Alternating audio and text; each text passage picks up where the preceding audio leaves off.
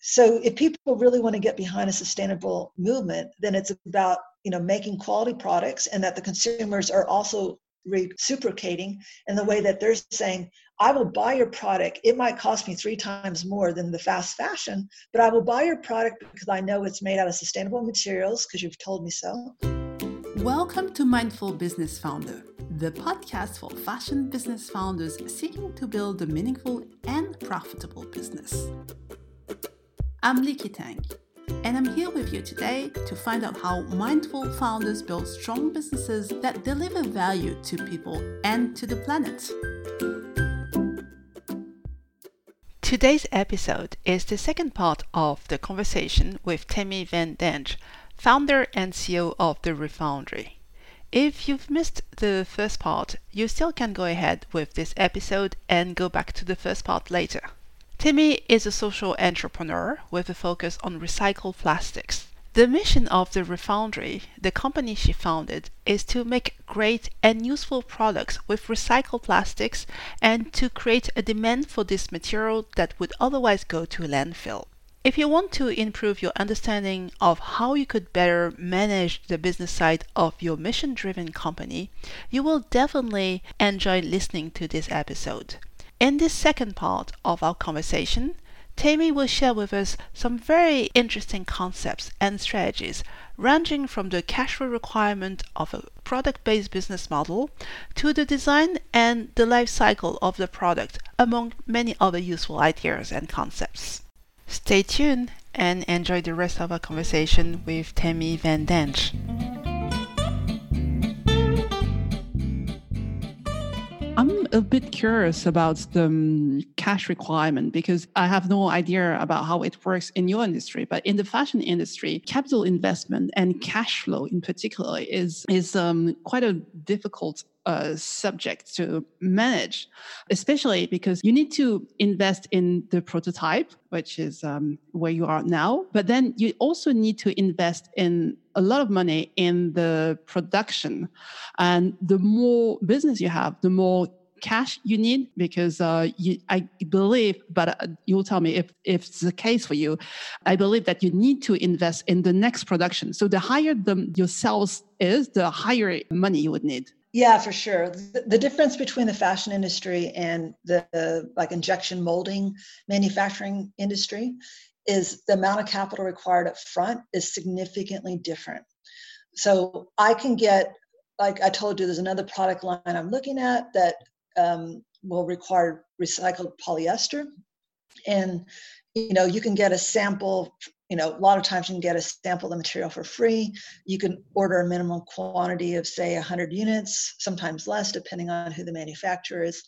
And, and that might be a thousand dollar investment perhaps depending on what you're making right mm. for my industry to make one product just the prototype let's say it cost me $8000 for the very first product just for a prototype wow. okay. Um, okay so i if i wanted a sample of that particular product that was so complex it cost me $8000 to get it and then if i want one product made i have to get that still mold made unless i'm doing it like the 3D printing industry, unfortunately, is still not up to scratch with units in terms of doing being able to make mass production units for a reasonable price, but also to make it out of recycled materials. So 3D printing is still not quite there for me in terms of a process.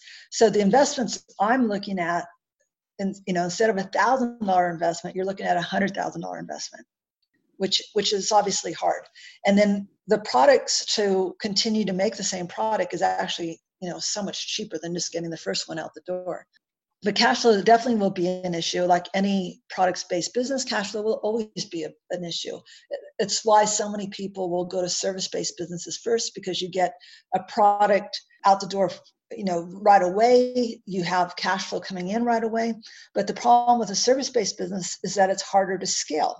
So if I do a service based business, I got to be there. I got to put in every hour to get one hour back and or hire someone else to do the exact same thing. In a product based business, if you can get it right, which is always a gamble, but if you can get it right, then you can actually scale it where I don't have to physically be anywhere. I can run the business from any place in the world and I could still be bringing in dollars while I'm sleeping and outsource a lot of the extra work that's required. So it it is harder to get it started as a product based business, whether it's fashion or the types of things I'm making. But if you can get it off the off the ground and you create a demand for that product by solving a problem or or creating a desirable product that people want to wear, then you can scale it a lot faster than you can a service-based business. So that's why investors are, you know, they're interested in IT type projects, they're interested in product-based businesses more so than investing in a service-based business because of the fact that you can scale it much faster. You know, like that's that's just the way all product-based businesses are. It, it doesn't matter if you're a retailer or you're a um, you know, a designer or whatever. Anything you're developing a product, cash flow is always a problem. I mean, I think it's important to of people to realize that there are choices to make and it doesn't matter that i'm manufacturing dog containment products or they're doing a sweater the reality is that if any of us chose to go service based instead this would be less of an issue and and for me like okay i know that that problem will, exist and any investor i bring on i have to think about them as being a partner not just once but you know i'll probably go back to a, a, a funding round again. But more so what i'd like to do if i need more cash is to go to a bank and i already have a bank lined up to ask for a business loan based on a purchase order that i have from a retailer you know if, if you read any of the great books or biographies by fashion designers like um, uh, let my people surf from the uh, uh, Patagonia. people go surfing, yeah. Yeah, yeah. or yeah. the Nike one, you know, um, or the one from Sara Blakely.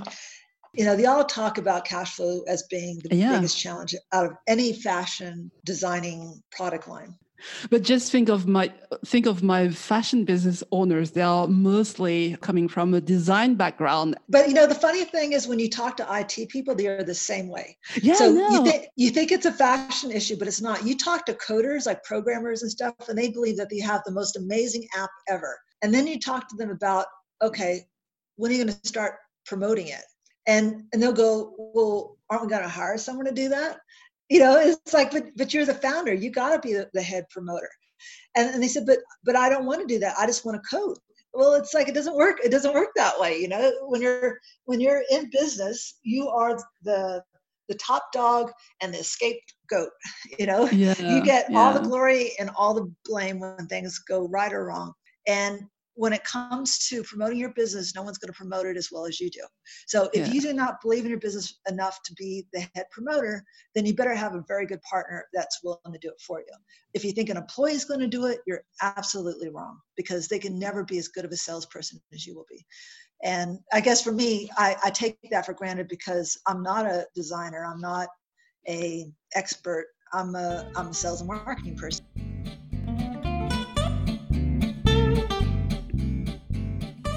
Um, now, I would like to talk about. I mean, I would like you to to talk about your podcast because you you mentioned it before, and you have a very interesting podcast uh, that you started in in fall for us, but it's in spring for you because you're in Australia. Yes, it's spring it's September. So September, we just uh, I launched it. I think in the middle, some somewhere in September, I launched the podcast, and you know they always say when you start a podcast you need to kind of think about who your audience is. Mm-hmm. i i had probably a different purpose in starting my podcast which was not so much it's probably a bit selfish to say it wasn't so much about the listener even though i'm obviously very concerned about the listener. But i didn't have the listener in mind when i started the podcast. What i had in mind was that i'm in a new industry and i wanted a good reason to have good solid conversations with people in the industry to help me learn, to help me grow, and just to expand my own knowledge. And while people kept on saying, oh, you should talk to so and so about your business and this person and that person, it always felt really selfish to me to not be able to give them anything back and to ask for our their time. And so I thought to myself, if I offered my podcast as an avenue to promote their business by sharing their story, then maybe they'll give me an hour of their time. And and mm. that's that's really why i started it. And of course if they're not proud of what we talk about they're not going to share it. So the idea was i have to do a really good job in my podcast with this news network that i'm generating through the podcast by inviting people on that i don't know but asking them about their story and how they started their business and why are they doing it and their purpose behind it. And it all has something to do with the plastics business in some form or fashion. And and specifically we focus on the sustainability aspect. So you know mm-hmm. i spoke to a manufacturer that's recently shifted to focusing more on recycled plastic but he didn't always do that. You know i spoke to a cafe that was more about sustainable foods but they've shifted to try to incorporate all sorts of plastic um, reduction and and management processes to reduce their overall waste in a very short time and they had numbers to to back the kind of savings that they've done. And when we did that, we actually talked, we discovered also they have like this incredible retention rate with their employees because they see it see it as a purpose-driven business, which is mm. unheard of in the restaurant business. So I have reached out to people that had something that they've done well and notable in the plastic space. It might not be their core business, such as a cleaning service they had a service for cleaning cloth nappies or cloth diapers mm-hmm. and and that wasn't their core business but it was such an important part of their business that we had a really long good conversation about that in particular so for me i was i was being a little bit more selfish when i started the podcast and i thought of my audience and my customer being the actual person I'm interviewing. My job was to try to promote them their business in a very good way to make them shine. And from that process, hope that listeners are getting a great understanding of what they can do if they're in business or if they're thinking about business or within their own personal consumer habits in terms of what they can do to become part of the plastics revolution. And so that's why I started it, which I guess means that I'm never and you know i'm not looking for a million followers on the podcast although it would be nice if that happened. What i'm looking for are people that are interesting and, and they have stories to share and allows me to champion them. And from that process i benefit by building my own network. You're doing a great job, really, because I think that the listeners of Mindful Business Founder can be very interested in listening to Plastics Revolution podcast as well. Thank you, Licky.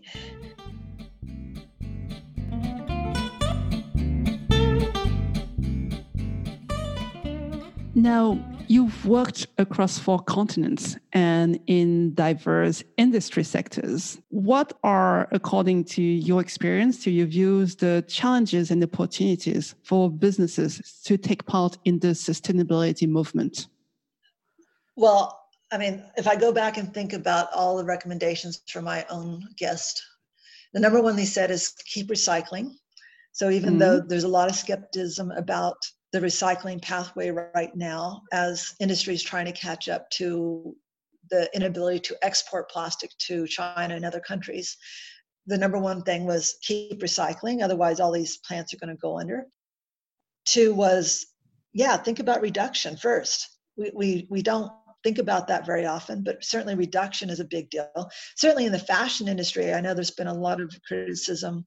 Reduction in terms of consumption? Use, consumption of use. use. Yeah. Mm-hmm. So, as an example, um, you know, taking your, your reusable coffee cups in terms of fashion, buying quality products that are going to last yeah. for more than one season. Um, you know, looking for things that can that are thinking about sustainable materials in the you know in the fashion industry itself I, I don't know a lot about the fashion industry but i've attended at least one conference related to this subject. And everything even in my industry has to do with good design at the very beginning.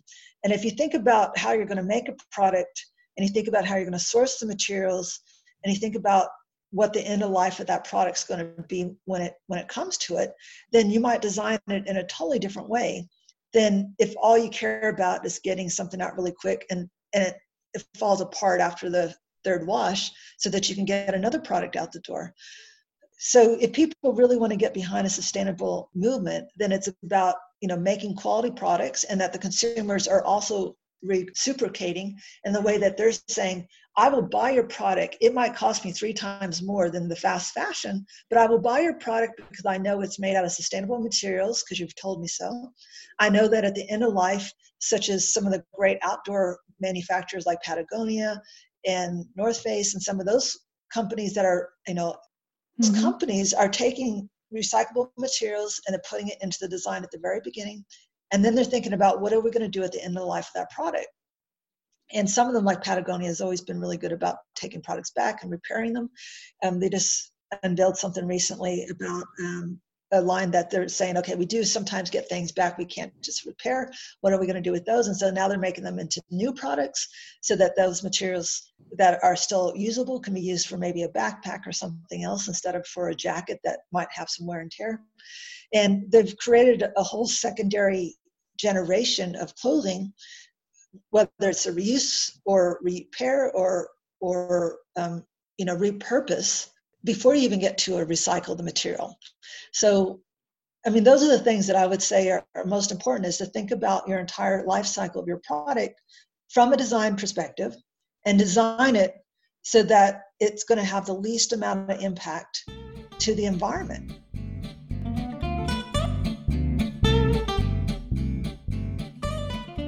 Actually, in one of the um, episodes of your podcast, there was this cafe place, um, this cafe uh, entrepreneur who said that he was very naive uh, when he first started off his business uh, because he planned so so many things to to so many problems he could tackle at the same time or solve so many issues. And so what could be the piece of advice for entrepreneur uh, who wants to launch a social enterprise or a mission driven company? Well, same thing. I would think about the entire life cycle. In, in my company, when when I put together a set of sustainable values, it starts with okay, first we source the product, and the raw materials we're thinking about specifically have to be recycled material, recycled plastic specifically. And ideally, if we can get it done in Australia out of Australian recycled plastic, then that would reduce the carbon footprint too. Okay. Mm. From there, we're thinking about okay, where's the distribution location? I know where the manufacturer is. Where's the distribution center? If I can get it as close as possible to the manufacturer, I reduce my carbon footprint. Now, my manufacturer is in Brisbane. I'm based in Canberra, so I have to fly to get there. So I offset my flying through carbon offsets when I do so. When we talked about packaging, I spoke specifically to my manufacturer and I said, look, we can't have a recycled product that we're, you know, touting all these great sustainable yeah. goals. And then from yeah. the packaging perspective you know wrap it up in all this plastic. And he said well you know we got to do something otherwise it's going to scratch. I said well why can't we use recyclable paper? He's like oh yeah i guess we could do that. And so the only thing that we can't get made from a recyclable material is the strapping tape for um, packaging. But everything else that you know we said i said you know if you have to put some little screws and bolts in there for for people to put things together why can't we put that in a little paper box instead of plastic? Yeah oh yeah we could do that. So everything from the raw materials for the individual product where is it actually being made? Where the distribution center is going to be so that it's as close as possible and we don't add additional transportation cost and emissions by doing that. My travel in particular um, to offset credits where we can. And where possible, even in some of the silly things that we're doing, like when we did the launch, I needed to create a display for my um, to show how the product actually worked. That that extravagant pet gate we talked about earlier. Mm-hmm. And what I did is I went down to the recyclable center and I just bought an old door. And then I had mm-hmm. a carpenter weld this thing together in such a way that we can use it as the display. So it was it was going all the way back to can we can we repurpose something before we buy it? Can we um, buy something used that's just going to go into the rubbish or, or tip if we don't take it out? You know, what can we do to reduce the impact to the environment? By using a used door, that actually caused all sorts of headaches because I didn't realize how this old door was made until we cut it open. but looking backwards, I probably would have done that differently because it certainly didn't save any money. It was more about the fact that this was one door that had a second life. It would not have had that second life had we not. It's not always about the money. No, and we're trying to to be really sustainable about that. So even the paint that we used for the display, knowing it wasn't going to be outside, I purposely got a water-based paint to use it so that you know when it dissolves into the ground, it's not, not going to be as hazardous to the ground. So all these different things that you can do if you think about it from an environmentally conscious point of view, it it can be done differently. And while it might take a little bit more time and sometimes a few headaches when you do it that way, at the end of the day, once you get a good process in place, you realize, you know, it wasn't that hard for me to substitute a paper packaging um, substitute for what they would have put a ton of plastic around one product. It wasn't that, it actually didn't cost any more either. So it's just about trying to be intentional and um, strategic when you're going through the process of saying, is there a better alternative that's better for the environment?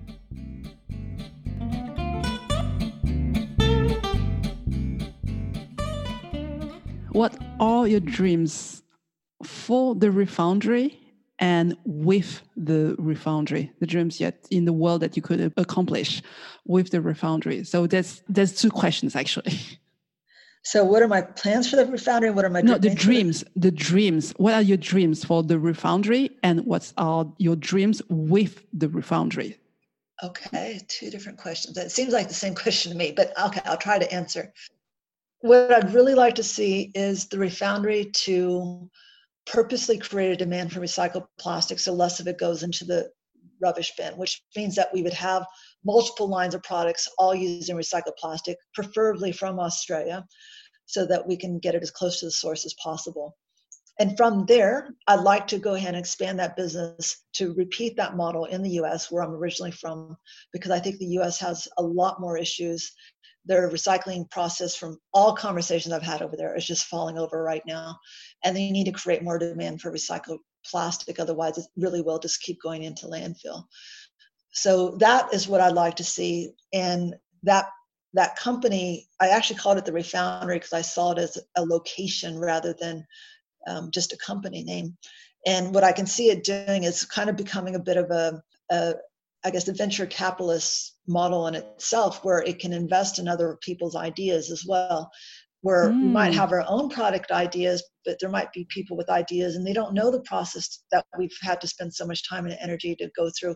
And they don't have sources of manufacturing. They don't understand what can be what can be done through injection molding versus a extrusion molding or through um, a different type of process of plastic manufacturing. They don't know who the people are.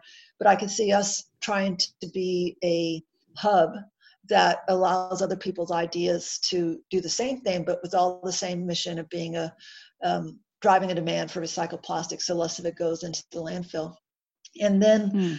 um, but like I said, taking that over to the United States, which I think needs it even more so than here in Australia, which is a little bit better from a recycling perspective. And then the dreams with the refoundry. I, I guess you're asking about personal dreams. Is that what you yeah, personal dreams and your dreams for the world with the Refoundry.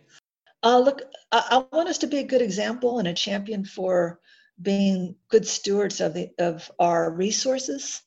Plastic mm-hmm. is a resource. It's a petrochemical that is not renewable, and there's money was spent to get it to the form of plastic and actually a lot of money and the minute that we put in the bin it's actually worth a lot less not because it's still an unusable product. It's actually still very usable. It's just because it's in the wrong place. And so by creating a demand for for recyclable materials, specifically plastic, I hope that people start to see the value in that product and they could see it as something that you don't want to throw away because it's worth money and it's it's something that we can't just make more of over time it's, it's going to be harder and harder to do as there's less oil being found, and that they treat it like it's actually money that is still on the ground rather than uh, you know something to throw away without any further thought.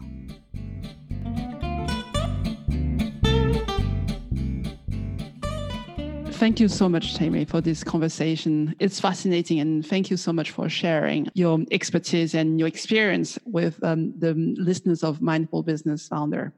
Now, if people want to keep carry on with this conversation, where people can find you and where can they connect with you or where can they buy your products? Yep. So the products are not quite yet available yet, but hopefully they will be. So they can look for the Refoundry Australia, and that will give you information about the company. I'm on most of the major um, social media networks, so that's TV, E N D A N G E, at whatever. Uh, that might be LinkedIn or Instagram or um, uh, Twitter. I'm on most of those. The company, I have either that or the brand Strain No More is also available. They all are different brands that I manage. Um, but if you want to hear about the podcast, then just go to plasticsrevolution.com okay. and that will take you to my blog that has all the podcasts with the transcripts and sorry hopefully the cat you're my cat you can tell i'm an animal lover my cat's right here next to me um, so yeah plasticsrevolution.com refoundry.com.au or my first initial last name for just about any social media site. Okay, thank you. Um, I'll let you go back to a cat. thank you so much, Tammy.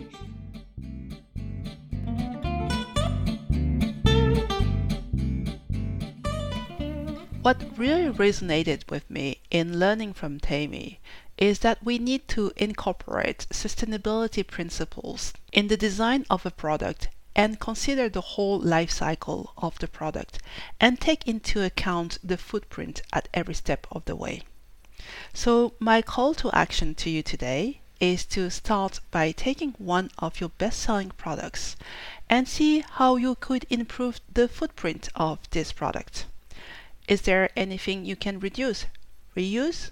How can you make this product more durable and improve the design to make it more timeless? As usual, I would love to hear from you. You can email me at podcasts at themindfulfounder.com. Thanks for listening and talk to you soon. Did you like this episode? If you enjoyed listening to Mindful Business Founder, it will mean a lot to me if you can share this with your friends who are also in their sustainability journey. You can also subscribe and leave a review on iTunes or any of your favorite podcast platforms. Bye bye now.